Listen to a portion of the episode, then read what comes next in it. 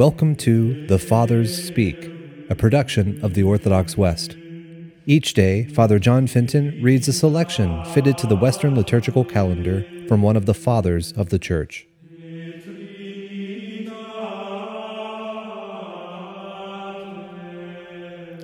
From a Discourse Against the Pagans by our Father among the Saints, Athanasius. By his own wisdom and word, who is our Lord and Saviour Christ, the all holy Father, whose excellence far exceeds that of any creature, like a skilful steersman, guides to safety all creation, regulating and keeping it in being just as he judges right. It is right that creation should exist as he has made it, and as we see it happening, because this is his will, which no one would deny. For if the movement of the universe were irrational, and the world rolled on in random fashion, one would be justified in disbelieving what we say. But if the world is founded on reason, wisdom, and science, and is filled with orderly beauty, then it must owe its origin and order to none other than the Word of God. He is God, the living and creative God of the universe, the Word of the good God, who is God in his own right. The Word is different from all created things, he is the unique Word belonging only to the Father.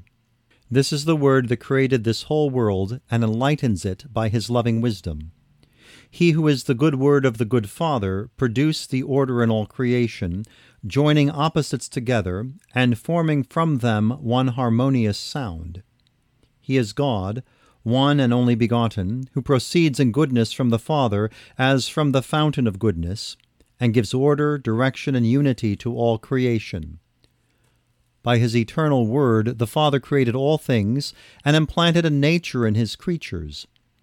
He did not want to see them tossed about at the mercy of their own natures and so be reduced to nothingness. But in his goodness he governs and sustains the whole of nature by his word, who is himself also God, so that under the guidance, providence, and ordering of that word, the whole of nature might remain stable and coherent in his light. Nature was to share in the Father's Word, whose reality is true, and be helped by him to exist, for without him it would cease to be. For unless the Word, who is the very image of the invisible God, the firstborn of all creation, kept it in existence, it could not exist. For whatever exists, whether visible or invisible, remains in existence through him and in him and he is also the head of the Church, as we are taught by the ministers of truth in their sacred writings.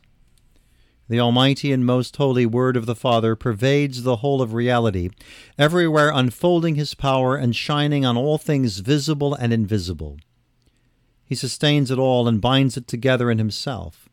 He leaves nothing devoid of his power, but gives life and keeps it in being throughout all creation and in every individual creature.